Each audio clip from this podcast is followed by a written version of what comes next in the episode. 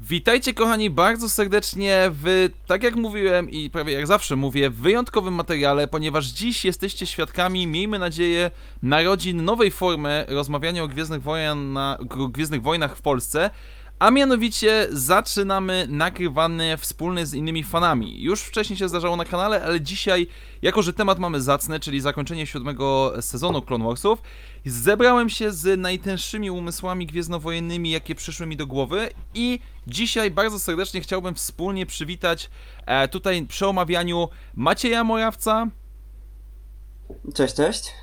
oraz Michała Wiedźmina Żebrowskiego. Witam wszystkich cieplutko. I, I nie, od razu odpowiadając na durne komentarze, które się pojawią, nie, to nie jest ten Michał Żebrowski, to jest ten lepszy Michał Żebrowski.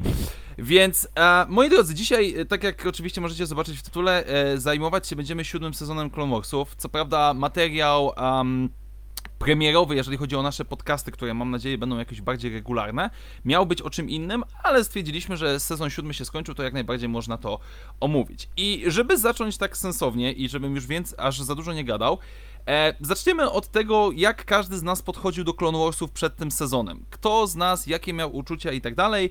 I drogi Wiedźminie, oddaję Ci teraz głos. Czy Ty jesteś, że tak powiem, wychowany przez Clone Warsy?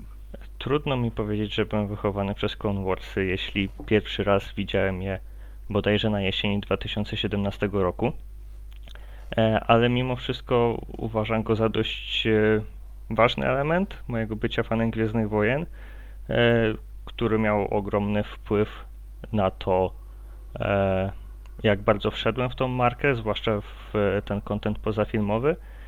E, No i mimo wszystko konkursy przyczyniły się do tego, że era prequelowa, generalnie Wojny Klonów obecnie chyba są moim ulubionym okresem w, przynajmniej w kanonie Gwiezdnych Wojen, więc miałem naprawdę spore oczekiwania.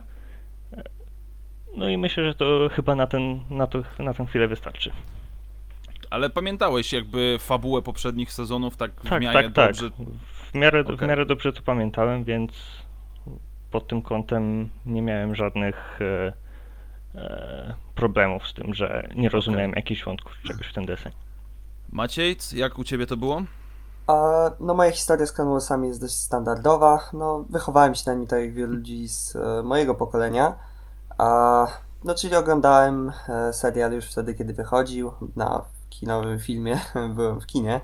A to były pierwsze moje Gwiezdne Wojny w kinie. Można to oceniać na różny sposób, ale e, no faktycznie na pewno mam dość duży sentyment e, do Clone Warsów i do samego rytuału oglądania Clone Warsów. E, I sam serial lubię. Ostatni raz go oglądałem chyba rok temu. Zrobiłem sobie rewatch wtedy wszystkich sezonów. A, natomiast no, muszę przyznać, że pomimo tego, no ja zawsze miałem, pomimo też dużej sympatii mojej do serialu, tego, że go zwyczajnie lubię, jakieś tam wyraźne wątpliwości co do serialu, co do samej twórczości Filoniego.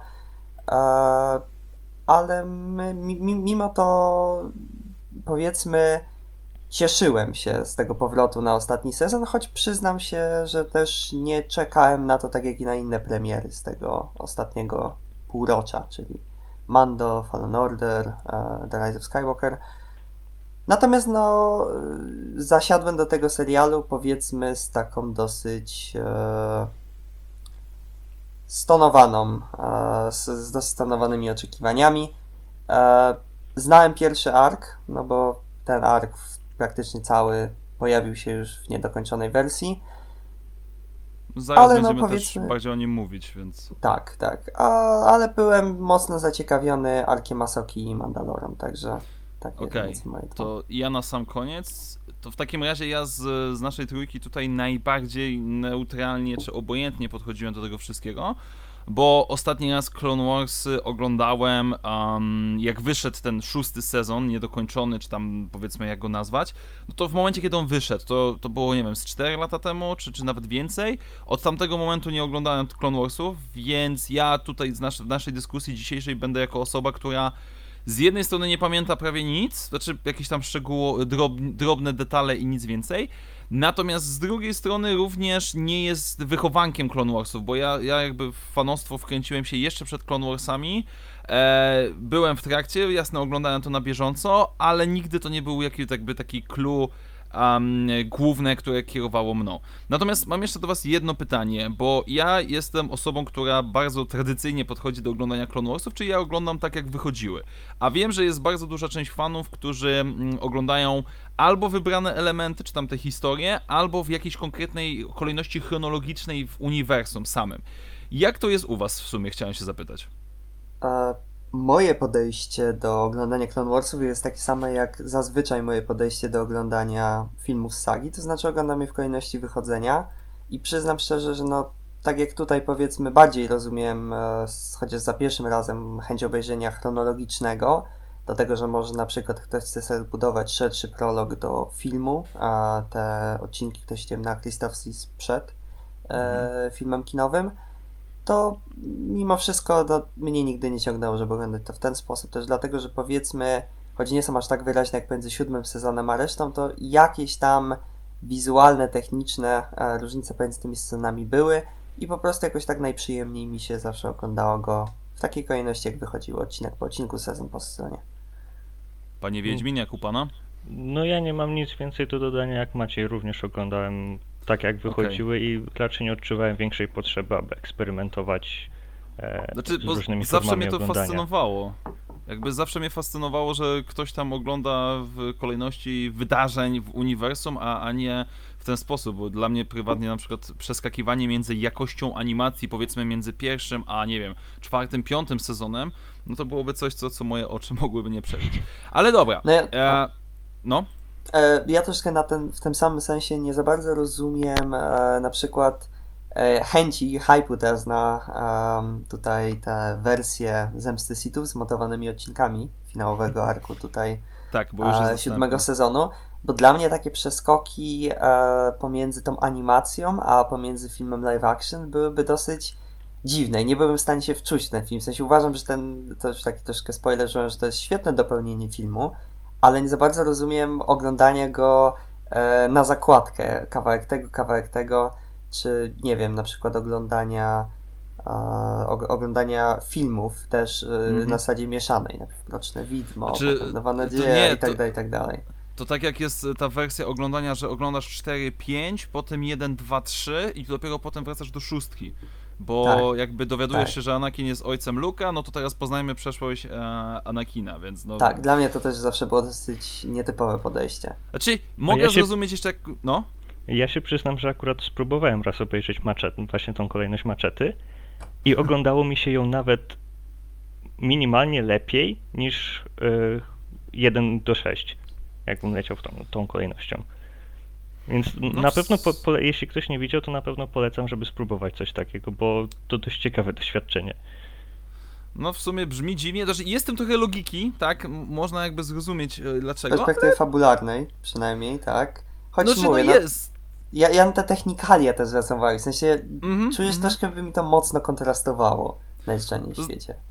To znaczy wiem o co ci chodzi, bo tak off-topowo ja jestem w trakcie kończenia maratonu Bonda i gdybym miał tego Bonda oglądać na przykład, nie wiem, po jed... wiesz, jeden film jednego aktora, potem drugiego, Mhm. potem trzeciego i tak skakać, no to byłoby strasznie. A tak jest ciekawa podróż przez historię kina. Ale dobra, przejdźmy teraz do tematu naszego dzisiejszego spotkania. Jako, że dostaliśmy 12 odcinków w siódmym sezonie i idealnie na trzy arki historyczne, więc zaczynamy od pierwszego. Tytu- posłużę się tytułem pierwszego odcinka The Bad Batch, czyli um, kino akcji z wybuchami, z typowym, e, z typową grupą komandosów republikańskich, czy też nawet nie, nietypowych komandosów, bo to są odpadki, nazwijmy to w ten sposób, plus nieco sentymentalnej podróży po klonach. I jakie są wasze odczucia e, względem tego arku, czy też nawet poszczególnych odcinków, które tutaj są zawarte? No to jeśli Śmiało, ni- panowie. nikt nie, nie chce się wyrywać, no to, To może ja zacznę. zacznę w takim razie. E, no, dla mnie ten ark jest najsłabszym z trzech arków sezonu e, i mam wrażenie, że tutaj takie małe zmiany, jak dodanie chociażby sceny e, w pierwszym odcinku z Rexem, który tutaj e, ogląda zdjęcie swoje z, e, z swoimi klonami, swoimi towarzyszami, w tym tymi, którzy w teorii zmarli, jak Echo, e, i, i, i zaczyna sugerować, że no, może żyje, dla mnie troszeczkę zabija jakby całą wartość tego arku, czyli to odkrycie, że ten Echo żyje. No ale to jest taki detal i e, jakby generalnie poza wiadomo, tutaj świetną warstwą wizualną, no tutaj fabularnie mocno się ten ark nie zmienił. E, I przyznam szczerze, byłem troszkę zawiedziony, że akurat on się tutaj pojawia, bo przyznam szczerze, że chociażby od Arkus Utapał e, podobał mi się mniej i może w kontekście generalnie całego uniwersum, czy po prostu przyjemności oglądania, wolałbym, żeby odświeżony i wypuszczony na nowo był no, inny ark. Ale z drugiej strony, e, no rozumiem tutaj logikę e, Filoniego, no on to uzasadniał tak, że wybrał poza arkiem Mandalory ark e, Bad Batch i ark z Asoką, dlatego że no Rex i Asoka, co dobrze widać w ostatnim arku i w finale serialu, no są tutaj głównymi bohaterami i to ich chciał rozwinąć, a nie na przykład Anakina czy Kenobiego. Mm, I to rozumiem, choć dla mnie ten ark, y, choć nie jest może zły czy nieprzyjemny, mocno jego bolączką jest to, jaki jest rozciągnięty, a bardzo dużo tutaj bardzo pustej akcji i strzelania do siebie bez większego celu, uzasadnienia czy jakiejś ciekawej struktury dla tego, a, a za mało tutaj jakiejś takiej, nie wiem, bardziej emocjonalnej zawartości, bo ile sceny samym Echo są bardzo fajne, jakieś tam może sceny tej interakcji między klonami, to ten ark dla mnie był taki już od początku bardziej zapychaczem i on dla mnie go oglądałem pierwszym razem bardziej służył jako takie wprowadzenie dla Bad Batch, e, dla tego oddziału, e, na potrzeby kolejnych arków, no bo oni się mieli chociażby Mhm. na Kashiku pojawiać i dla mnie to jakby bez tego, jako zamknięta całość, wydaje się taki troszeczkę pusty, jeśli chodzi o zawartość. Okej. Wiedźmin, ty się zgadzasz, nie zgadzasz? No, Nie pozostaje mi nic innego jak się zgodzić. To był Pod, podcast typu e, trzech, trzech facetów zgadzamy. rozmawia o Wszyscy Clone cierpią Warsach i zgadza się z opiniami pozostałych. Nie no, to chyba nie ulega wątpliwości, że to był najsłabszy ark, bo nie widzę za bardzo sensu jego i w tym sezonie, i w ramach całych, e, całego serialu. No bo Bad Batch, tak jak Maciej powiedział, nigdzie już się nie pojawiają. Znaczy w kontekście serialu, w kontekście serialu z perspektywy rozwoju postaci Rexa, jego tutaj jakby No może i tak, przemyśleń ale na temat klonów. W kolejnych arkach Rex nie ma jakiejkolwiek refleksji na temat Echo. e, Samego w ogóle już się nie pojawia, nie słyszymy o nim e, Ale wiesz co, słowa. może nie Znaczy, chodzi o myślę, że- samego Eko. Bo jakby y, Rex, y, znaczy w sumie uświadomiliście mi, bo nie, nawet o tym nie myślałem w takiej szerszej perspektywie, bo Rex, który tam zaczyna coś nie tyle zastanawiać się nad echo, tylko zaczyna zastanawiać się nad sensem tego wszystkiego, jaki, jakie jest miejsce klonów, e, co będzie z nami i tak dalej, i tak dalej. I on jakby zaczyna mieć ludzkie cechy, co potem dla mnie na przykład jakby w ogóle, wyleciało z pamięci przez ark z Asoką, bo on tam się nie pojawia i, i dopiero teraz mi uświadomiliście autentycznie, że rzeczywiście to jest jakiś tam jego rozwój w stronę tego, co w finale dostajemy. Ja chciałem powiedzieć jeszcze tylko, że no ja bardzo lubię ten motyw generalnie, dlatego też takie moje, szczególnie z perspektywy teraz, jak już obejrzałem cały, e, cały sezon, bardziej mi ten ark się może trochę podoba, bo motyw e, jakby konfrontacji tych klonów stworzonych na potrzeby wojny z e, rzeczywistością po niej jest fajny i to jest coś, co na przykład w kanonie mimo wszystko te klony po Zemście Sithów mają małą rolę, dość Mhm. szybko się pojawiają zamiast nich szturmowcy, oni gdzieś tam poza oczywiście tam Rexem, Wolfem i Gregorem znikają, a podobało mi się chociażby tutaj e, odniesienie do legend w Mrocznych Czasach komiksowych i pojawia się tam w tłumaczeniu, nie jestem pewien czy w oryginale też tak było, e, stwierdzenie jednego kapitana właśnie z 501 bodajże, e, że k- koniec wojny on określa jako e, co się, coś stanie, kiedy wybuchnie pokój i to takie obrócenie Mhm. tutaj nazewnictwa, nie wybuch wojny, a wybuch pokoju i taka konfrontacja tej zupełnie innej perspektywy na tą wojnę, która dla nich jest jakby całą istotą istnienia, jest fajne. Nie jestem pewien, czy może idealnie ten motyw jakoś wprowadzili w Bad Batch, ale no z tej perspektywy jakby ten, ten ark na pewno był jakoś tam przydatny dla rozwoju postaci Rexa chociażby. Znaczy, okej, jakby mogę to zrozumieć. E, znaczy, dla mnie ten, e, ten ark historyczny ma problem taki, że No on jest, on jest fillerem, to znaczy, okej, mogę zrozumieć dlaczego, e, jak się nazywał ten klon, którego oni odbijali? Eko? Echo. Echo, tak. Eko. Dobra, Echo. mogę zrozumieć, dlaczego niektórzy się tam wzruszali, jak go zobaczyliśmy po raz kolejny, no bo ktoś go tam pamięta z poprzednich sezonów. Dla mnie to O, było przepraszam, ja pamiętam, ja pamiętam jak byłem na zielonej szkole, jak oglądaliśmy na tablecie ze znajomym ściągnięte z komiku i sezon trzeci, jak on umarł.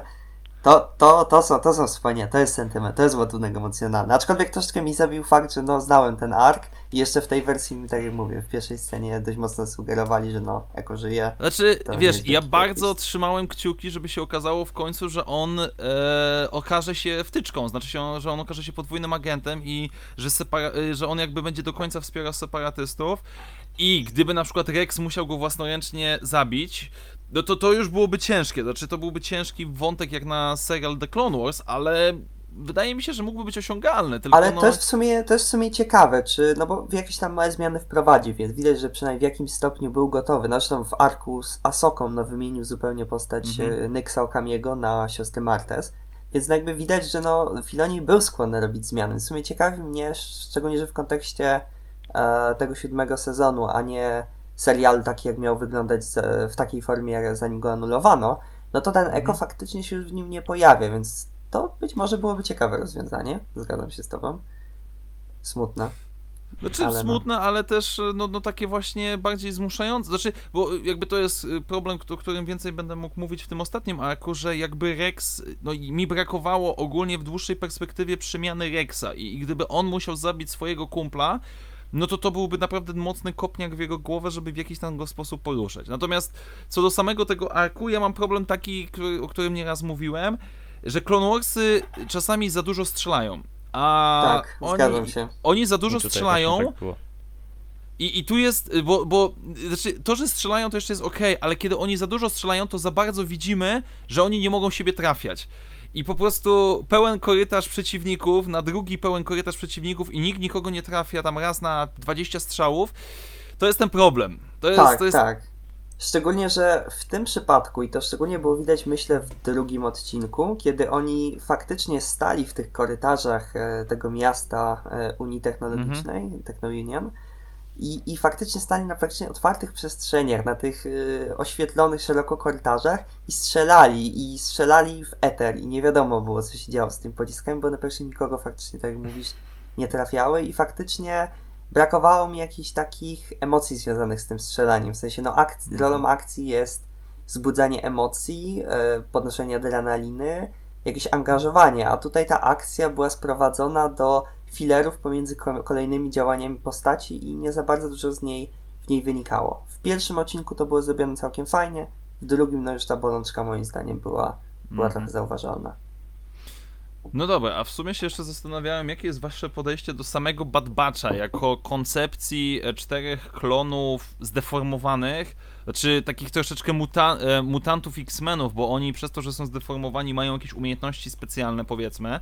E, Tam nie wiem, e, ten, ten dowódca słyszy rzeczy super czule i tak dalej, mamy tego nerda, mamy tanka oczywiście i mamy snajpera i, i w sumie jak wy to odbieracie? To już jest kolejny chyba przykład e, robienia czegoś znanego motywu tylko w Star Wars. E, Tak, Filoni, Filoni uwielbia to robić, jak dobrze No wiemy. Ta no interpretacja taka dosyć bezpośrednia e, innych książek, filmów, czy, czy, czy jakichś No takich tak, no taki schemat pomysłów. akurat takiej grupy to nie jest w żaden sposób odkrywczy i myślę, że sam Bad Batch nie jest jakąś ciekawy i nie został w Znaczy- jakiś sposób ciekawie poprowadzony. Ja myślę, że to jest taki pomysł, koncept, który jest bardzo kiczowaty, bardzo grokomputerowy. A tak, to mogły być postacie albo antagoniści w grze, to mogły być antagoniści w Fallen Order jako mini-bo, mini-bossowie, to mogliby być, przepraszam, bohaterowie w e, nowej wersji Republic Commando, ale no Mhm. tutaj w serialu, no ja mam powiedzmy neutralny stosunek do nich, aczkolwiek jednocześnie no nie jestem fanem tego konceptu. Widziałem w internecie, że niektórym osobom faktycznie jednak sprawił jakąś przyjemność, ale no tak troszeczkę, tak troszeczkę nie wiem do końca co, co o nich myśleć, czy jestem zadowolony Znaczy- z tego pomysłu, czy nie. Ja pamiętam, że po pierwszym odcinku miałem taki płomyczek nadziei, że autentycznie przez te pozostałe trzy odcinki z nimi, które mają być, że twórcy, czy tam po prostu Filoni, pójdzie w całkowitą kiczowatość. Znaczy się, że naprawdę dostaniemy takie cztery odcinki, które nabijają się wręcz, czy parodiują tych typowych mięśniaków z filmów akcji, tych typowych snajperów, tanków, łowców, nerdów i tak dalej. Przez pierwszy odcinek to jeszcze tak wyglądało. Jeszcze szczególnie scena, gdzie e, ten, ten e, wrecker, ten, ten tanku powiedzmy, Tak. wy, wyjmuje, wyjmuje chyba Kodiego z e, tego, ze statku zestrzelonego, odchodzi od, z- od tego statku, mówi kabum i on akurat wybucha. Ja tak stwierdzam, okej, Dobra, to jest tak głupie, że aż dobre. I gdyby wszystkie cztery odcinki były rzeczywiście takim nabijaniem się z tego, to byłoby spoko. Tylko, że niestety od drugiego odcinka do końca, no oni są po prostu bardziej inaczej ubranymi klonami. No dobra, jest scena z tym nieszczęsnym y, strzelaniem snajperskim przez korytarz, od, odbijających się lusterek i tak dalej. Ale to jest. y, No nie, ja, ja, ja jestem na nie, jeżeli chodzi o Bad bo to są po prostu. No tak jak mówicie, bierzemy znowu po raz kolejny jakiś wątek z literatury, z filmów, z popkultury, wrzucamy do świata gwiezdnowojennego i o, jest, jest śmiesznie, jest fajnie. No, no niestety, niestety nie za bardzo. No dobra, czyli tak naprawdę chyba więcej nie mamy co tutaj mówić, bo, bo Bad Batch jest i, i chyba o wiele więcej możemy jednak powiedzieć, czy też nawet podyskutować, czy pokłócić się na temat drugiego arku historycznego, a mianowicie, no w sumie nie wiem jak go nazwać, czyli Asoka i siostry Ramirez. Um, to Martes. Martes, Martes, przepraszam, e, nie Martinez. Um, Okej, I, i tutaj jakie są wasze odczucia? Biorąc pod uwagę, że opuszczamy pola bitew, opuszczamy wielką wojnę i skupiamy się teoretycznie na życiu codziennym łamane przez gangsterka. Mm, To może ja zacznę. E, Ja uwielbiam ten ark, naprawdę go uwielbiam i gdyby nie to, że trzecim, ostatnim arkiem jest e, ark Mandalory, czyli no moim zdaniem najlepszy ark całego serialu, to to byłby mój ulubiony pewnie e, wątek, wątek w całym tym sezonie. Uważam, że jest napisany bardzo dobrze, przede wszystkim postacie. To coś, czego mi troszeczkę czasami brakuje u Filoniego. I uważam, że jakby zarówno pod względem tego, jak poprowadzone są postacie przez te cztery odcinki, jak stanowi prolog do Mandalory, jak przede wszystkim a, wprowadza pewne motywy, które pozwalają Asoce skonfrontować swoją przeszłość y, jako Jedi z codziennością mieszkańców galaktyki. W ogóle pokazanie tej codzienności, szczególnie w pierwszym odcinku na Coruscant, jest dla mnie naprawdę super i bawiłem i jakby tak jak po tym pierwszym odcinku Bad Batch i powiedzmy w miarę stonowanym hypie przed serialem, miałem takie podejście, że o, no może jednak takie to troszeczkę po prostu sentymentalne dla fanów, że nie wprowadza niczego, co mi faktycznie się bardzo spodoba. E, no to tutaj oglądając zacząłem się bawić świetnie, to faktycznie podkręciło mi hype, sprawiło, że właściwie od tego odcinka pierwszego e, tego arku, czyli Gone with a Trace, aż do końca bawiłem się super i na dobrą sprawę ten sezon się stał przez to moim ulubionym sezonem. Także ja jestem zachwycony, jestem wielkim obrońcą tego arku. Mam mieszane uczucia co do krytyki, ale zaraz będziemy mogli podyskutować, więc... Na pewno. e, Wiedźmin, jak tam u ciebie? E, No ja aż tak optymistycznie do niego nie podchodzę. To z pewnością był dobry ark i, i lepszy od Bad Batch. Mm, ale czy aż tak dobry, to bym nie powiedział. Na pewno ja ogromnym plusem były postacie. E, Już e, o fabule bym ś- się tak nie rozpędzał, mówiąc, że jest jakaś super rewelacyjna. E, I na pewno podobało mi się to dość odświeżająca formuła pokazania właśnie czegoś niewojennego, skupiającego się na e, bardziej przyziemnej stronie wojen klonów.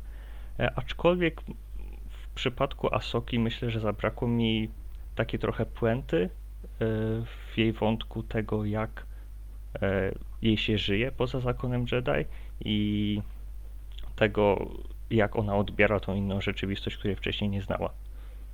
Mm, Ja myślę, że troszeczkę ta puenta się pojawia w sezonie, e, w arku mm, O Mandalorze Mandalory.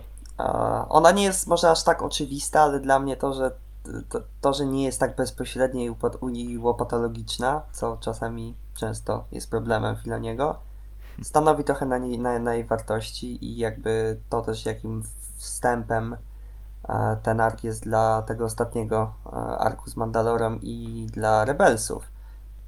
jest poprowadzone ok. No ale Znaczy ja ze swojej strony, ja chyba się usadowię najbardziej na nie. Znaczy nie jestem całkowicie na nie, jeżeli chodzi o ten ark, ale mam jeden, jeden jakby główny argument przeciwko.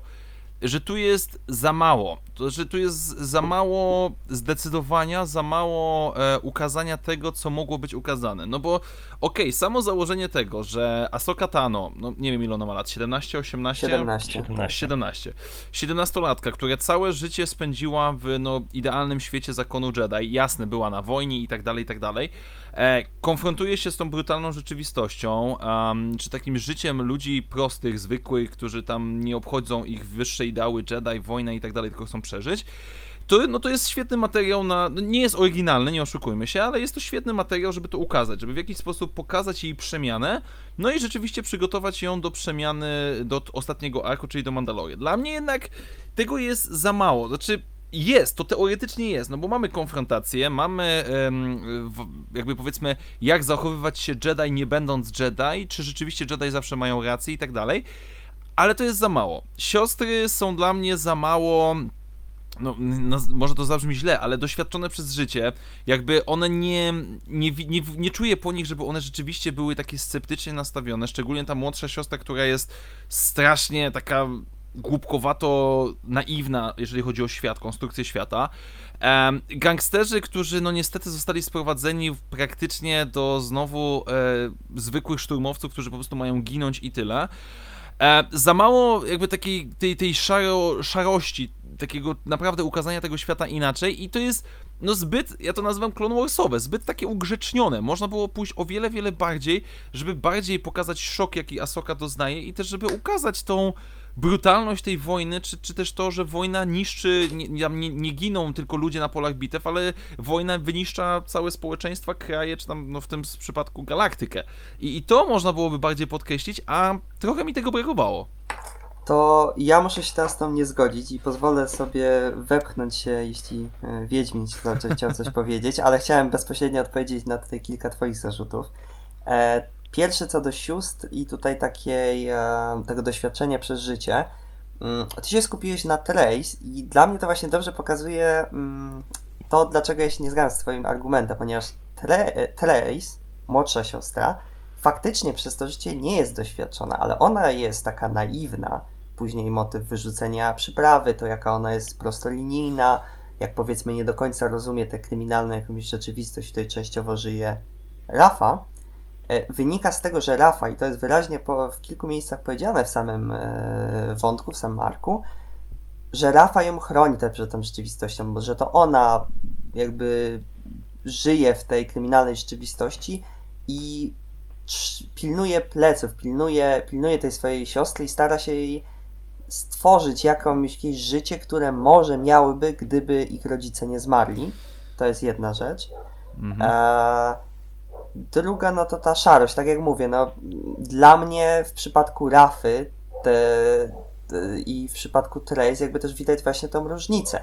Trace, tak jak mówisz, i tutaj się z tą zgadzam, ona nie jest doświadczona przez życie, ona nie jest e, jakaś powiedzmy związana z tym światem, nie, nie, nie ma jakiejś takiej szarości moralnej i próby um, usprawiedliwiania jakichś swoich czynów, no dość trudną rzeczywistością, w jakiej żyją ale widać to w przypadku Rafy. W przypadku chociażby całej dyskusji na temat wzięcia tego kontraktu na transport przyprawy i całej konfrontacji Mhm. pomiędzy Asoką, która no tutaj jest, e, świeci jej e, światło z tyłka, jest święta, jest wspaniała, oczywiście. Tak. E, i, i, I Rafą, która robi to no nie dlatego, że jest złą osobą, a dlatego, że no, żyje w rzeczywistości, w której no, musi to robić, bo musi sobie jakoś zapewnić w miarę e, normalne życie, jedzenie na stół i tak dalej.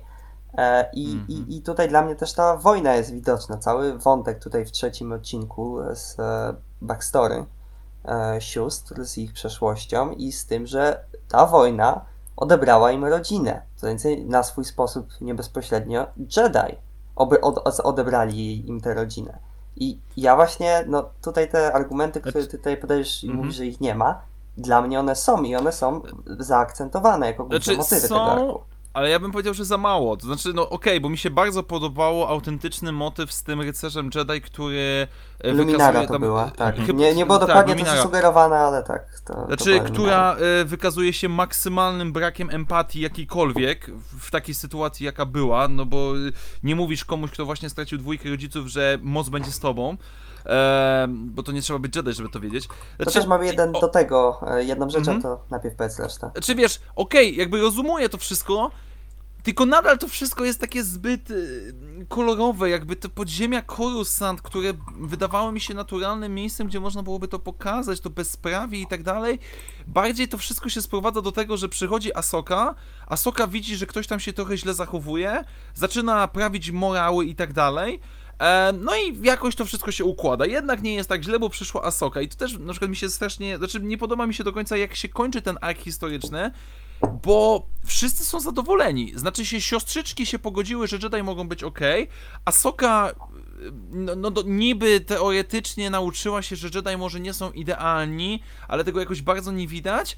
No i przyszła Bo-Katan, zabrała Asokę, koniec. Jakby brakuje mi tego rozdarcia. Brakuje mi jakiejś takiej dramy, czegoś takiego, że na przykład na pod koniec siostry mówią nie Asoka, nie chcemy mieć z tobą nic wspólnego, mimo tego, co zrobiłaś dla nas, bo mamy uprzedzenia i tak dalej. Jakby, nie wiem, może ja tu jest za bardzo Znaczy, z tymi uprzedzeniami się troszeczkę nie zgodzę, Mhm. ale mm, no zgadzam się faktycznie ten finał z tym, że po prostu nagle przychodzi Bo-Katan i tak troszeczkę jest faktycznie zbyt, zbyt, zbyt tak urwany i tutaj ten wątek Asoki przez to też e, jakby jej perspektywę nie za bardzo wybrzmiewa. Natomiast co do z tą niechęcią do Asoki dalej, to moim zdaniem ona by była troszeczkę sprzeczna z całym ideą arku i też to, co jakby oczywiście dla, dla, dla, dla sióstr jest tutaj takim beznamiętnym e, zignorowaniem ich tragedii. To znaczy, no przychodzi Luminara, i ich rodzice umarli, a ona mówi, no, niech moc będzie z wami e, i ich zostawię bez środków do życia i tak dalej. Mhm. I oczywiście z jednej strony jest to pokazanie tego, że no tutaj Luminara czy Jedi mogli to podejście mieć takie faktycznie troszeczkę mm, bardzo spirytualistyczne, a słabo przekładające się na rzeczywistość Mhm. to z drugiej strony z perspektywy języka tych filmów, tego serialu, e, jakby za każdym razem, kiedy my, widzowie, w filmach widzieliśmy, e, popadały słowa niech moc będzie z nami, to to zawsze była obietnica, która się, no, zawsze miała okazję ziścić, tak? To znaczy, kiedy Obi-Wan mówi do Luka, żeby moc była z nim, to moc jest z nim i Luke niszczy Gwiazdy Śmierci. I tutaj, nie bezpośrednio, w sumie z siostrami Martes ta moc jest, no bo ta moc e, pojawia się w formie Asoki, która im pomaga w fakcie w trudnym momencie. No ale oczywiście to jest już taki powiedzmy dodatkowy wątek do tego, już taka próba takiej dokładnej analizy tego, jakie symboliczne znaczenie tam jest, celowo umieszczone przez Filoniego, Mhm. czy przypadkiem, no bo wiadomo, że tak czasami z tymi wojnami jest, że w tych filmach pojawiają się jakieś ciekawe znaczenia, ale no niekoniecznie było to to, co dany twórca chciał w tym filmie umieścić. No taki urok niestety e, takich serii filmów. Ale myślę, że mimo wszystko, tak jak się zgadzam z Tobą, że tutaj ten wątek Asoki mógł troszeczkę mocniej wybrzmieć.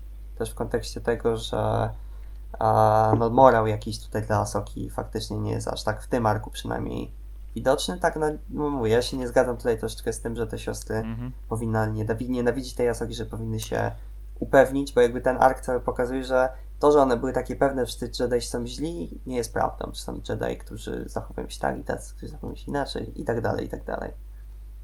Okej. Wiedźmin, czy, czy coś masz do dodania, bo tak weszliśmy w dyskusję, a, a tak, ty tak, milczysz. zostawiliśmy Wiedźmina Nie, na lodzie troszeczkę. Dyskutujcie sobie spokojnie.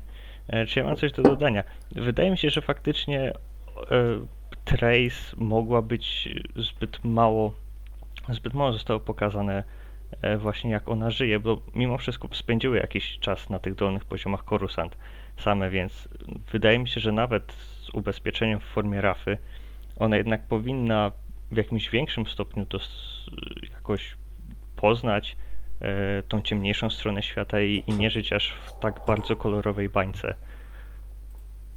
No ale z drugiej strony, e, ja, ile one tam czasu spędziły? Weźmy teraz to pod uwagę, ponieważ dwa, one giną w wypadku. No, one tam były pewnie, tam nie, nie jestem dokładnie pewien, bo niestety kalendarium Wojen Klonów nie istnieje. Sam Filoni Mhm. twierdzi, że dla niego one trwały 6 lat, nie 2. No ale powiedz, y, nie, nie 3. No ale powiedzmy, że to były dwa lata, w czasie których mimo wszystko większość czasu jakby opiekowała się e, Rafa Trace, a Trace głównie dbała w swoim warsztacie. Więc pytanie, czy ona faktycznie powinna być tak doświadczona, bo jakby po prostu nie mówimy tutaj o postaciach, które zostały osierocone we wczesnym dzieciństwie, bo wtedy Mhm. oczywiście ja bym zupełnie zrozumiał wasz argument, no bo Mhm. wtedy oczywistym by było, że jeśli żyjesz całe życie w tych podziemiach, to nawet jeśli siostra broni ci tyłka przez cały czas, no to jesteś jakoś tym doświadczony, ale Mhm. tutaj myślę, że ten cały motyw, że ona faktycznie jest jakoś taka osłonięta tarczą z e, Rafy jest sensownie poprowadzony. Znaczy powiem ci, że okej, tu, mnie, tu mnie autentycznie przekonałeś, bo nie, nie myślałem o tym w ten sposób i, i rzeczywiście, znaczy Rafa bardziej mi się ogólnie podobała, No, mi też, ale... ale, znaczy okej, rzeczywiście, no tak, bo Rafa sama mówi, że ona po prostu chce spróbować dać jakąś namiastkę normalnego życia y, swojej siostrze młodszej, nawet kosztem samej siebie, ubabrania się samego w, w prochach, narkotykach czy tam w innych rzeczach. Znaczy, tylko, no właśnie z tym zakończeniem, znaczy, jakby ja rozumiem e, sens, tak, że rzeczywiście, że nie, y, diabeł nie, nie jest taki zły, jak go malują i tak dalej, i tak dalej, że ci Jedi mogą być jednak okej e, i, i w ogóle jakby to podejście, że to właśnie niech moc będzie z wami, może być w, w formie Asoki, spoko. Tylko, że dla mnie to jest, no właśnie zbyt, no, no to, to jest głupie, bo ja narzekam na serial dla dzieci, że jest dla dzieci. E, ale no, no, no y, inaczej, no w momencie kiedy, no nie, nie będziemy wchodzić w to zbyt głęboko, ale kiedy w momencie y, The Last Jedi zakosztowałem, że w Gwiezdnych Wojnach mogą być postacie nieidealne, albo można pokazać coś bardziej um, ludzkiego, no to od tamtego czasu mam ochotę na to. I tutaj właśnie liczyłem trochę na to, że właśnie będzie na tej zasadzie, że nie wystarczy po prostu być, e, nawet jak nie jesteś Jedi, wystarczy zachowywać się jak Jedi i będzie cacy i wszyscy cię będą lubić, tylko nie.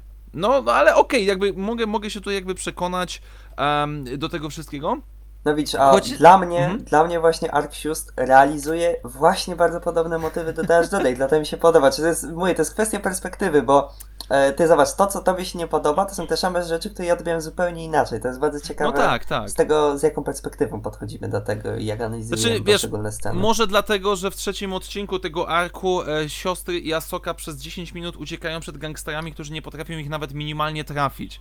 No A, tak, ale to no wracamy ale- do, wracamy tak, do problemu, że szturmowcy Za- i wszyscy inni henchmen e, złych sił w Gwiezdnych Wojnach nie umieją strzelać.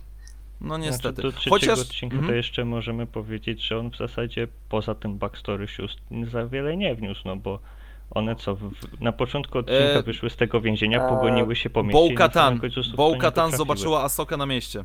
I Ja I zobaczyła No. tak samo w czwartym odcinku, więc... Ale jakby dla mnie no, ten ark rozwija charakter całej Soki, a nie jakby Asokę w kontekście sytuacji, w, kontekście dzia- Mhm. jej działań w galaktyce. Więc dla mnie no, to No nie tak. jest wada. Znaczy, bo to jest początek przemiany Asoki, tak? Asoka Tak. po raz pierwszy konfrontuje się z rzeczywistością e, i, i, i to jest początek jej drogi przemiany i, i tak dalej. Chociaż tutaj e, nie mówiliśmy o tym przy Bad Batchu, e, nie mówiliśmy tutaj jeszcze, ale pewnie byśmy o tym powiedzieli i tak, i tak, jak ładnie wygląda ten serial, jak, jak widać, i, i, jak poprawiono. I tutaj w tym arku konkretnym najbardziej mi się podobało Kessel, a mianowicie pokazanie tego Kessel ze, nazwijmy to szlachtą, która żyje sobie tam w, w drzewkach, trawce, wszystko fajnie, a obok jest em, a obok jest konfrontacja z tym Kessel, które znamy z Solo, nie? Że, że to jest jakby Tak, e, tak. brutalne i tak dalej. Zresztą mi się też podobało tak z perspektywy to kogoś, kto tam siedzi w tym lore, czyta te wszystkie przewodniki ilustrowane i tak Mhm. dalej. I bardzo mi się podoba, no bo to zapewne by się pojawiło w e, tej wersji serialu, która miała wyjść, a która przez anulowanie go przez Cartoon Network nie wyszła.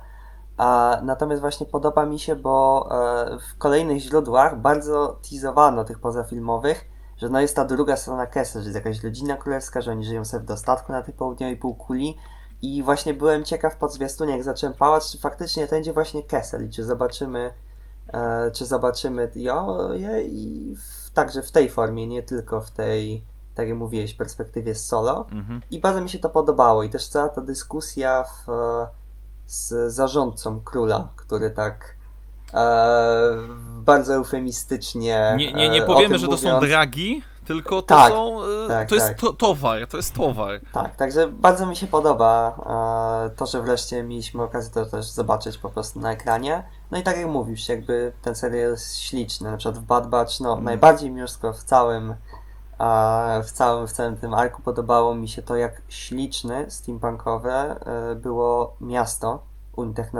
Technologicznej.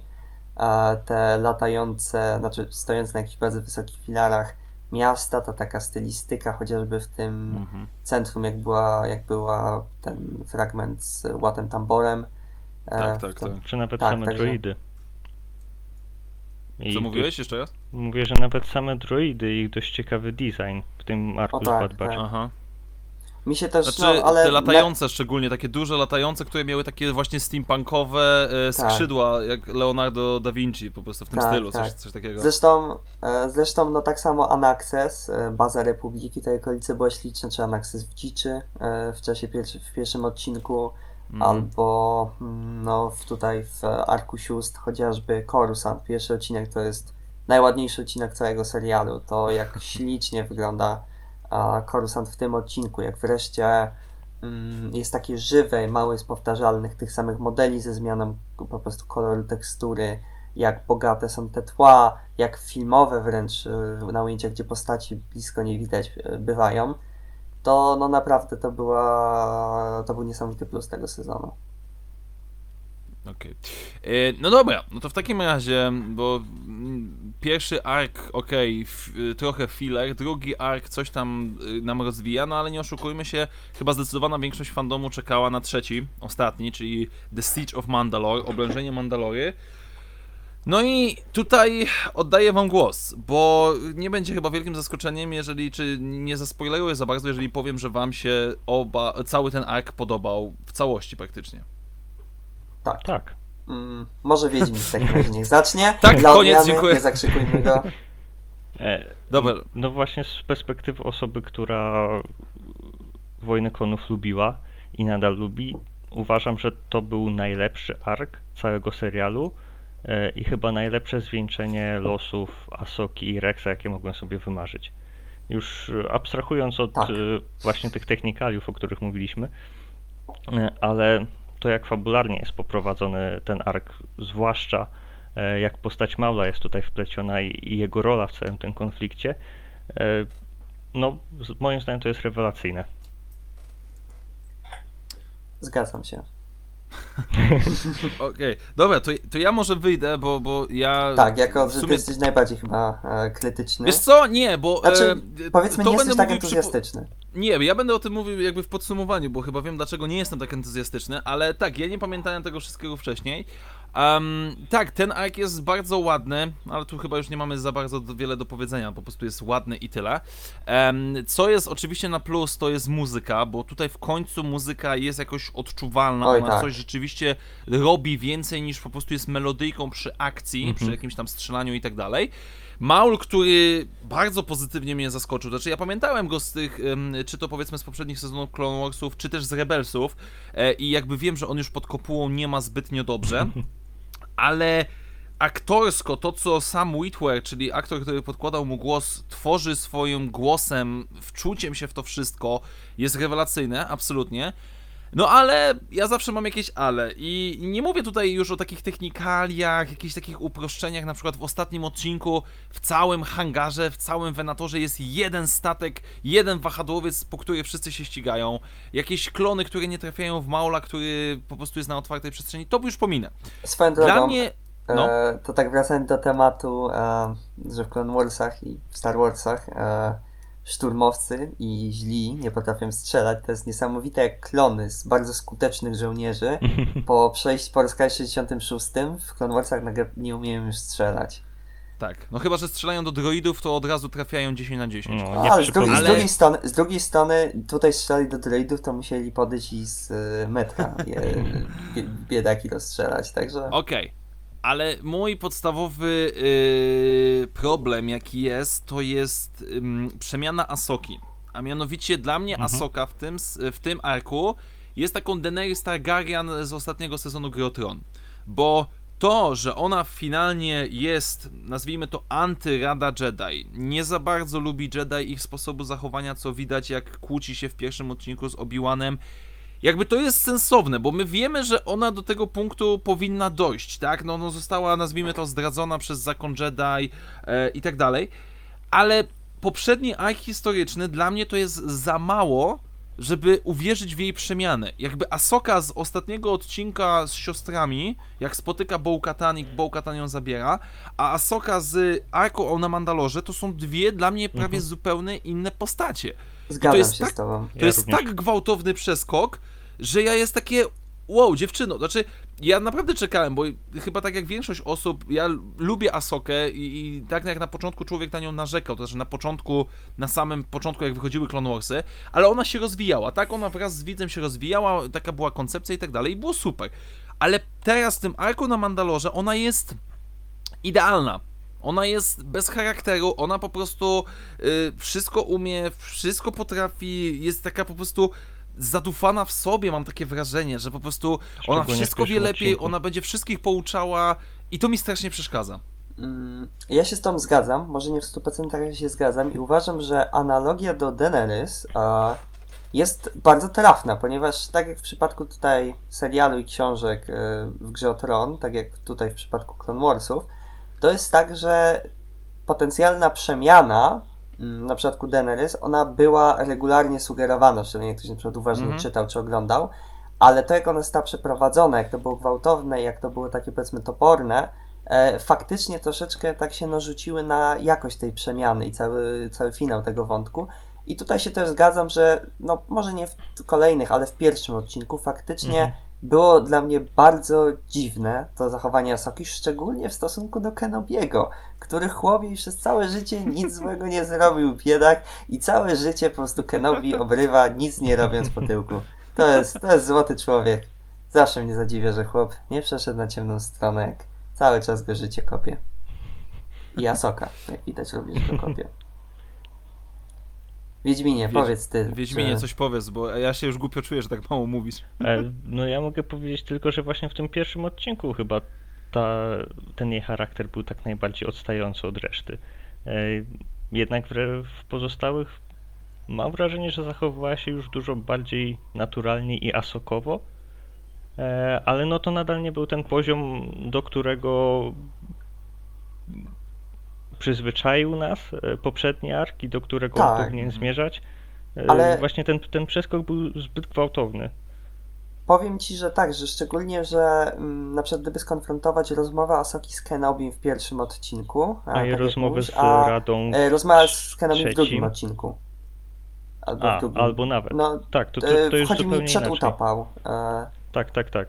Wiesz, wiesz, wiesz. Ale mi no, też chodzi no o tą właśnie tam mnie tak to troszeczkę, e, troszeczkę tak właśnie to, jaki był kontrast e, w jej podejściu do Kenobiego, bo oni się pożegnali, kiedy ona była zła, obrażona i generalnie na tak niezbyt, nie, nie, nie, niezbyt się e, jakby po- pogodzeni byli, a tutaj rozmawiali zupełnie jakby w niektórych momentach jakby to się w ogóle nie wydarzyło. No ale Tak, tak samo i rozmowa z e, Windu i Jodą w trzecim odcinku też nie okazywała jakiegoś wielkiego zgorzknienia i e, jakiejś takiej ogromnej niechęci do Jedi generalnie. Tak, mnie chciałem tylko powiedzieć, że w kontekście właśnie tej rozmowy e, z Windu i z Jodą, generalnie z Radą, właśnie zadziwiło mnie, że mocno, mocno tam osy krytykowały, że o, Windu znowu coś tam zrobił, ale ja będę jak zwykle apologetą Mace'a Mace'a Windu. E, I powiem szczerze, że mnie to bawi, no bo tutaj ludzie tak rzucili, że no, że on jest taki arogancki, określają mianem e, citizen, obywatelki,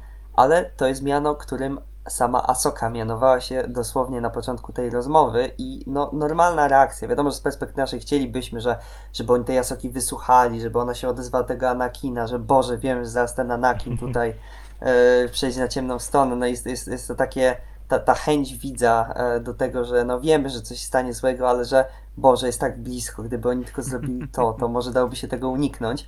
Ale no, odchodząc tutaj od wiedzy widza, no to Windu reaguje normalnie. No ona nie jest członkinią zakonu na razie. Sama wyraźnie się określiła, że jest tylko obywatelką i że spełnia swój obywatelski obowiązek.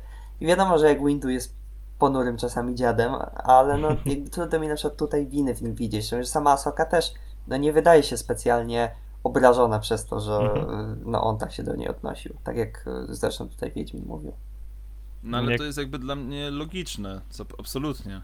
Tak, ja wiem, ale po prostu wiem, że tak jak my tutaj jesteśmy klubem nadal y, trzech gości, którzy się ze sobą zgadzają, a ku nie, Znaczy, to Wiesz, dla mnie ta scena jakby jest absolutnie, znaczy oni tak moim zdaniem ją potraktowali bardzo grzecznie, bo e, ze względu na stare doświadczenia, na, na to, że była Jedi, no bo normalnie powinni ją wyprosić, bo tak, ona jest w, w szeregach Jedi nikim, ona jest zwykłym szarym obywatelem, co i tak e, wzbudziło moje zastanawianie się po raz kolejny, bo no nie, nie wiem, no nie znam się, ale mimo wszystko pozwolenie, żeby osoba o takim potencjale, tam, dobra, Asoka może nie była tam jakimś super ekstra takim Jedi ultra mega, ale no miała miecze świetne, umiała nimi działać, moc i tak dalej. I oni ją po prostu wypuszczają z zakonu Jedi i tak naprawdę nikt nie wie, co się z nią stanie. Znaczy, ona w normalnym, świ- znaczy w normalnym świecie, ona mogłaby na przykład, nie wiem, no nawet nie przejść na ciemną stronę mocy, tylko zostać gangsterem. Albo zostać jakimś, nie wiem, rabusiem, e, cokolwiek. I po prostu bawi mnie po raz kolejny, jakby to, że a, okej, dobra, tak samo jak w starym kanonie było, że e, jeżeli jakieś dzieciaki nie do końca nadawały się na Jedi, to szły do korpusu rolniczego.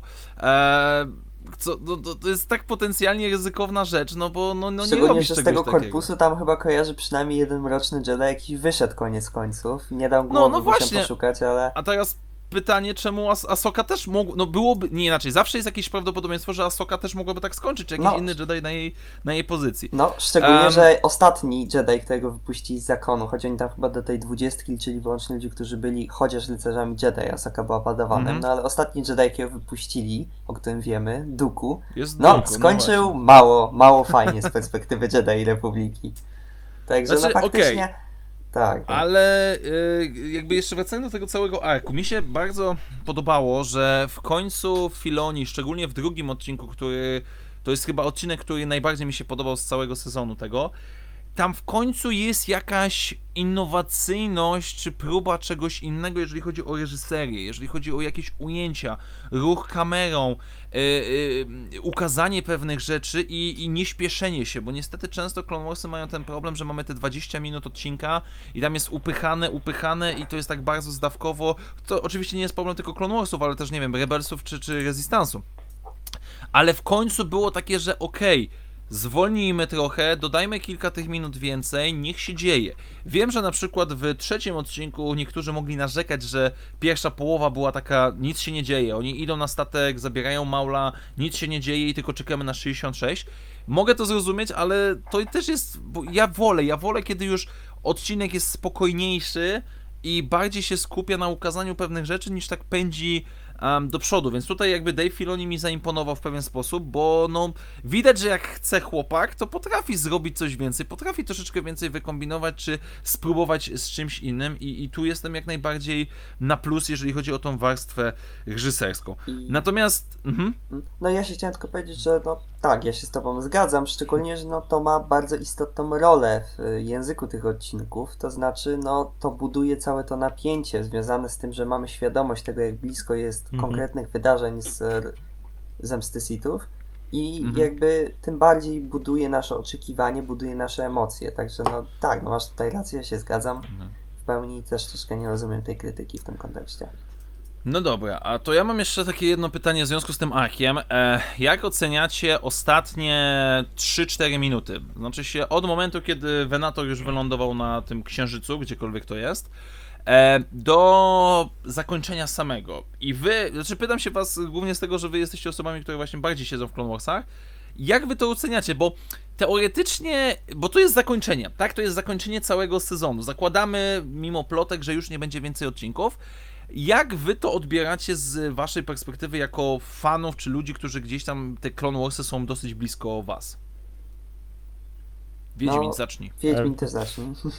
No, wydaje mi się, że pojawienie się Vadera, bo głównie o to, to masz na myśli, e, było dość przewidywalne i szczerze mówiąc byłbym szczerze zaskoczony, gdyby go zabrakło w zakończeniu.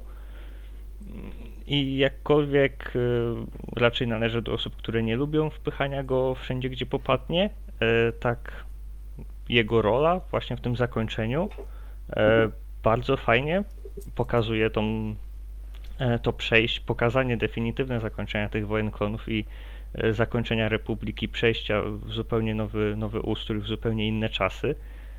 No i ostatnie ujęcie, moim zdaniem rewelacyjne.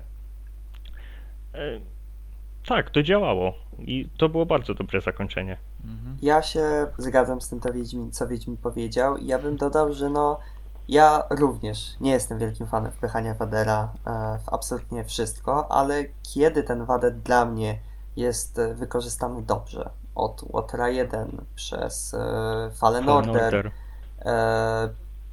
do chociażby tego odcinka, a to ja go lubię, bo dla mnie on tutaj spełnia faktycznie dobrą rolę. On tutaj nie jest wrzucony dla fanserwisu, ale dlatego, że jakby scena z nim i konfrontacja jego z e, ostatnimi scenami serialu z perspektywy Asoki Rexa jest dobra i dodaje tylko wartości do tego finału.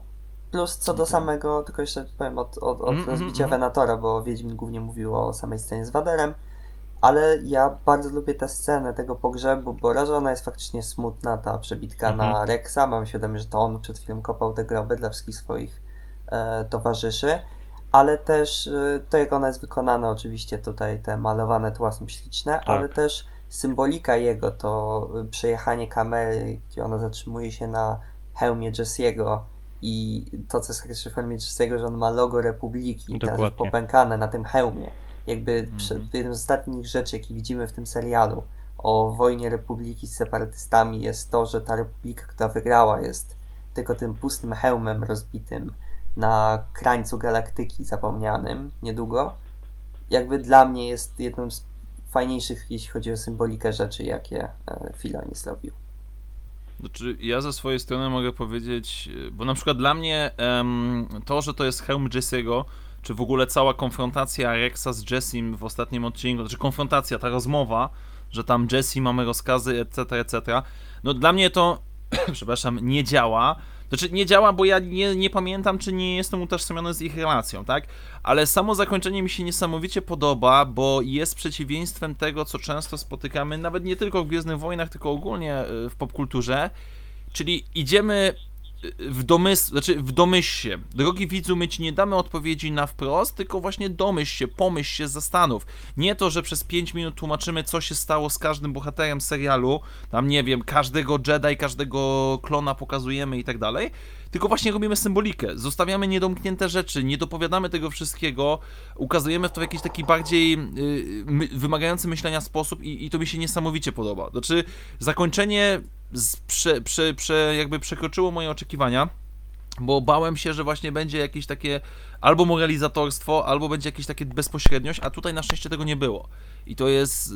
Filoni tutaj gratuluję ci, bo to ci wyszło. No plus jeszcze tak, te malowane tła, które są e, przecudowne, naprawdę. Dobra. Natomiast y, czy w tym ostatnim arku, czy wam, bo, bo słyszę, że wy jesteście tak bardziej na plus niż ja, czy wam coś tam nie odpowiadało?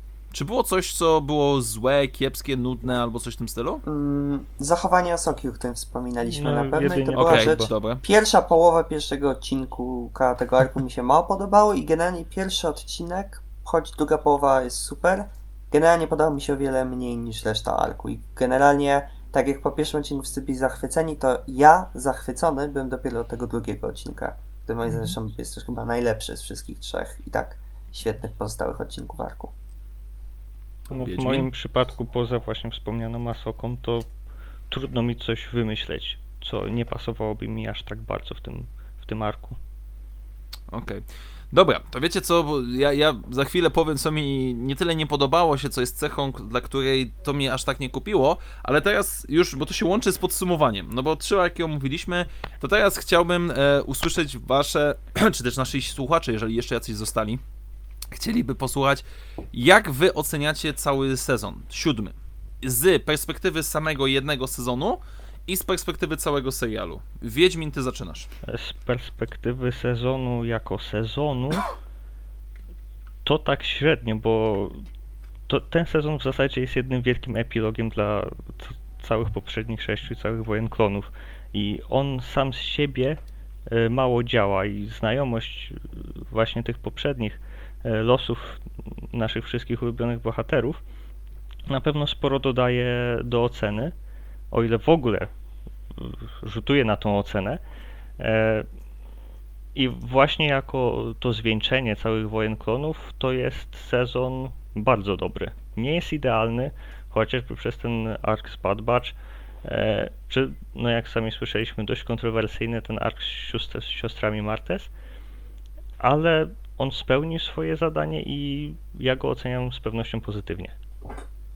Mm, Ja tutaj generalnie się zgadzam z tym, co powiedział Wiedźmin, ale ja uważam, że to, że on jest epilogiem i powiedzmy, no jakby ma większą wartość emocjonalną dla kogoś, kto oglądał wcześniej i pamięta dobrze te pozostałe sezony, e, to to nie jest dla mnie takim minusem tego arku, bo uważam, że no to jest rola, którą on się jeszcze musi spełniać, rola epilogu i te role, mimo jakichś tam zarzutów, czy to do konkretnego arku, Bad Batch, czy to do jakichś poszczególnych odcinków, czy mniejszych elementów, no to dla mnie on te rolę tego epilogu spełnia wyśmienicie i pod tym względem być może jest dla mnie najlepszym e, z wszystkich sezonów Wojen Klonów. E, musiałbym może obejrzeć jeszcze teraz cały serial łącznie z tym sezonem, ale no uważam, że dla mnie, że jakby, jakby nawet jeśli nie, nie ekscytowałem się nim aż tak bardzo jak niektórzy, to no moje oczekiwania spełnił nawet kilkukrotnie i ja jestem naprawdę zachwycony. No to ja ze swojej strony powiem tak, że mi zajęło 12 odcinków, żeby zrozumieć, dlaczego ten sezon mi nie jara. Bo on, on po prostu jedzie, i to nie jest wada, to nie jest absolutnie wada, tylko tak jak mówiliście, to jest epilog. To jest po prostu zakończenie i to jest jechanie na tym sentymencie Clone Warsowym.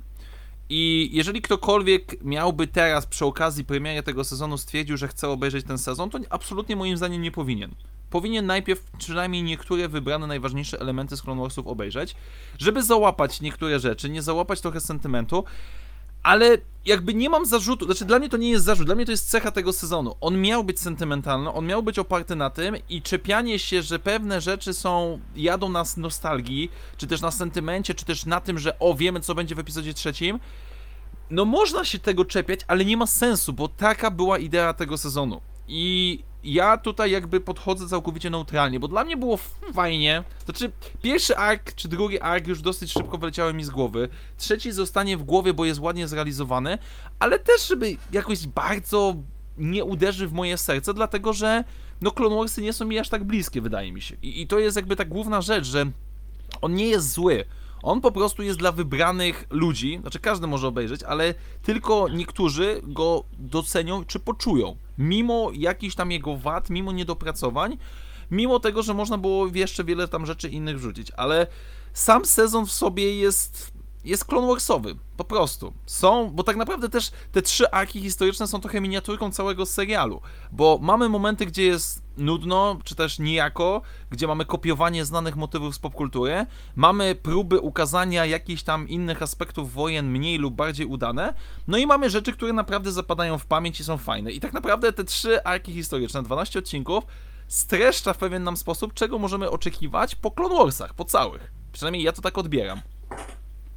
Mm, No ja się zgadzam z tobą i no dla mnie to jest właśnie to, co sprawia, że ten sezon jest takim dobrym epilogiem, ale też co sprawia, że różni się właśnie od pozostałych sezonów tym, że no nie jest jednym długim, kompletnym sezonem z różnymi wątkami, różnymi perspektywami, różnymi pomysłami, tylko po prostu zakończeniem serialu, jakimś podsumowaniem go. I no zgadzam się z tym, co mówisz, że faktycznie mocno tutaj też odbiór zależy od perspektywy. Dla kogoś, kto jest tym serialem żyty, kto go zna, no to siłą rzeczy odbiór tego sezonu będzie lepszy i bardziej emocjonalny. A tak. jak nie, no to nie.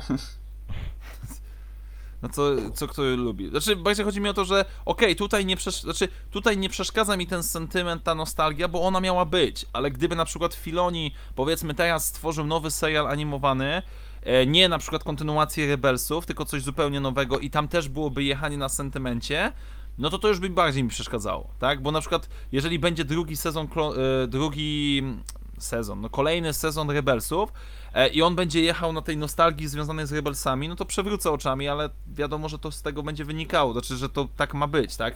Bo Ezra gdzieś tam jest i szukamy Ezry w No, galaktyce. pocieszę cię, że tego kolejnego sezonu Rebelsów chyba nawet dość wyraźnie ostatnio e, Filoni powiedział, że go nie będzie, zresztą też no, nie za bardzo po co byłby, no bo w od Clone Warsów Rebelsy dostały finał. Mhm. Być może tak. będzie kontynuacja, może w formie innej animacji. Znaczy, właśnie, to miałem na myśli. na co bym czekał. Może w formie serialu live action z Asoką, na co czekam e, troszeczkę mniej. Wiem, że ty też, to z troszkę różnych powodów, ale no Tak, generalnie... no ty, ty z czas- powodu czas- aktorki, ja z powodu postaci. Tak, tak. A ty Wiedźmin czekasz czy nie czekasz? E, na pewno chciałbym dowiedzieć się, co się dzieje z Ezrą i Traunem, ale nie wiem, czy chciałbym wiedzieć, co się dzieje dalej z Asoką. Znaczy poza jej śmiercią to ja nie życzę jej nic innego. Po raz- Znaczy, jako postaci, jako postaci. Mm, No ja jako postaci akurat powiedzmy lubię ją bardziej od was, e, ale generalnie to troszeczkę ten podcast jest tutaj, mówię, jakby trzech facetów zgadza No się na tak, temat znaczy Star tylko, że wiesz, no e, ja, ja tutaj nie powiem nic nowego, bo to już Tak. nieraz mówiłem, dla mnie No. Asoka powinna zginąć w drugim, w finale drugiego sezonu Rebelsów i Mhm. byłaby idealnie napisaną postacią i Mhm. idealnie by się wszystko łączyło. Ja z A perspektywy teraz- czasu w sumie się nie zgadzam, nawet jeśli powiedzmy rozumiem twój argument o tym, że faktycznie, faktycznie no byłby to e, dla Soki jakiś tam dobry finał i pewne takie dopełnienie postaci, to nie uważam, że to, że ona przeżyła jest takim problemem, bo faktycznie daje to potencjał na jakieś inne, nowe, fajne opowieści. A, No wiesz, Ale dla pyta- mnie zawsze jest podstawowe czy- pytanie. Co, dlaczego Asoka po epizodzie szóstym nie pomaga Luke'owi Skywalkerowi? Jakby, pytanie, dlaczego? czy nie pomaga, czy być może serial, czy być może książki nam to pokażą, bo myślę, że no naprawdę gdyby przegapili e, całą jakby potencjał moty- spotkania Luka z Asoką, nie wiem, rozmowa na kinie, no to wtedy bym się zgodził, jeśli faktycznie nie zrobiliby tego i Asoka przeżyłaby tylko po to, żeby zmarnować taką szansę na coś, ta, taką, takie ciekawe sceny, E, no to faktycznie tu bym się zaczął z Tobą zgadzać, ale na razie powiedzmy, jako że jeszcze jest ten potencjał niewykorzystany, to ja na razie jestem powiedzmy optymistycznie nastawiony do tego. Nie wiem jak Wiedźmin, a może on tutaj jeszcze coś doda. Trudno mi powiedzieć, no bo jej przeżycie, póki co nie widzimy jakichś większych jej skutków. Ona po Została prostu... Gandalfem białym. To, Dokładnie. To. I, No, i nie, sumie- nie, widzi, nie widzimy za bardzo jej, w, jakiej, w jaką stronę ona ma zmierzać teraz. Po co ona ma tam być. E, I właśnie jeś, jeśli ma w jakiś sposób pomagać Lukowi, no to okej, ale jeśli ona po prostu będzie sobie gdzieś latała po galaktyce i, i jak to ona prawiła morały i udawała jaka to ona nie jest super i wszystkiego Mhm. nie wie, no to No te, Nie właśnie tego polubimy ja się się, pani najbardziej Filoni. boję. Ja się właśnie tego najbardziej boję, że Filoni po prostu zrobi z niej taką OP postać, która będzie super ekstra mądra, wymądrzała się nad wszystkimi i w ogóle. E, już pomijam, że jakby jej fakt tego, że no tak mimo wszystko doświadczony użytkownik mocy, no bo nie można odmówić tego, że Asoka powiedzmy w okolicach epizodu 6 jest najbardziej doświadczonym Jedi w galaktyce chyba. no tak. E, No tak. tak. Y, I wiesz, i, i która odciąga jakby uwagę od Luka, jakby no jej nie powinno być, jakby cała, wiesz, cały ciężar, pod którym Luke się załamał w nowej trylogii czy w sequelach, polegał na tym, że Luke jest sam i musi tam Mhm. sobie wszystko sam ogarnąć w galaktyce.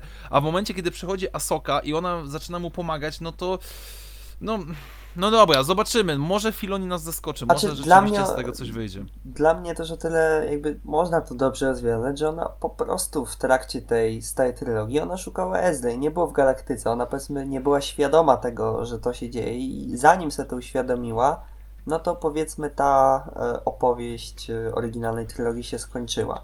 No jeśli dobrze by poprowadzili wątek Asoki po tym, jakieś tam spotkania z Lukiem, przekazanie jakiejś tej wiedzy, to byłoby to dla mnie fajne. Jeśli nie, no to faktycznie wymagałoby to pe- pełny, pewnej gimnastyki po pierwsze ze strony Filoniego i innych twórców, a po drugie no wybrzmiałoby dla mnie tak to faktycznie troszeczkę średnio.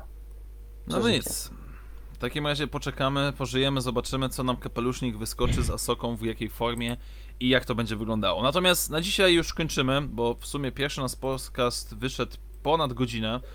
Wyszło chyba całkiem sympatycznie. Oczywiście, drodzy słuchacze, dajcie znać w komentarzach, co uważacie, jak sądzicie. A, bo chyba panowie planujemy dalej gdzieś to kontynuować, prawda? Przy jakichś innych tematach. Jeśli znajdziemy Mm, coś ciekawego tak. do dyskusji, przy, przy, czym, przy którym nie będziemy się poklepywać po plecach i mówić tak, tak. Tak, Tak, Oj, tak, tak, tak. tak, być- Bardziej kontrowersyjny e, dla nas przynajmniej temat gwiezdnowojenny. No coś pewnie znajdziemy, bo chyba pierwszy pomysł, to możemy powiedzieć, który był, to żeby omówić scenariusz, alternatywny scenariusz do epizodu 9, czyli Colin Trevorow. I tutaj wiem, że byśmy się chyba bardziej kłócili. Aczkolwiek chyba mam byśmy... wra- moje wrażenie jest takie, że nadal ty, Wiedźmin i Łysy, kiedy już z nami nagra z Marvela, Tak. to wy macie dość podobne i tylko ja jestem tutaj dość mocno. No to dobrze, no to o to chodzi. No, dzisiaj częściowo mnie przekonałeś, więc może wtedy też byś mnie przekonał. Dobrze, moi drodzy, ale my już na dzisiaj kończymy. Dziękujemy Wam bardzo serdecznie, że wysłuchaliście. Dajcie oczywiście znać w komentarzach, jak Wam się podobało, jak to wszystko wygląda i nad czym możemy ewentualnie jeszcze popracować. A na razie dziękujemy Wam bardzo serdecznie. Mówił Maciej Morawiec, Cześć wszystkim. teraz Michał Wiedźmin-Żebrowski Siemanko. mi i Michał Komisarz Sef Ogrodowicz. Dziękujemy bardzo serdecznie i do usłyszenia już wkrótce. Na razie, cześć!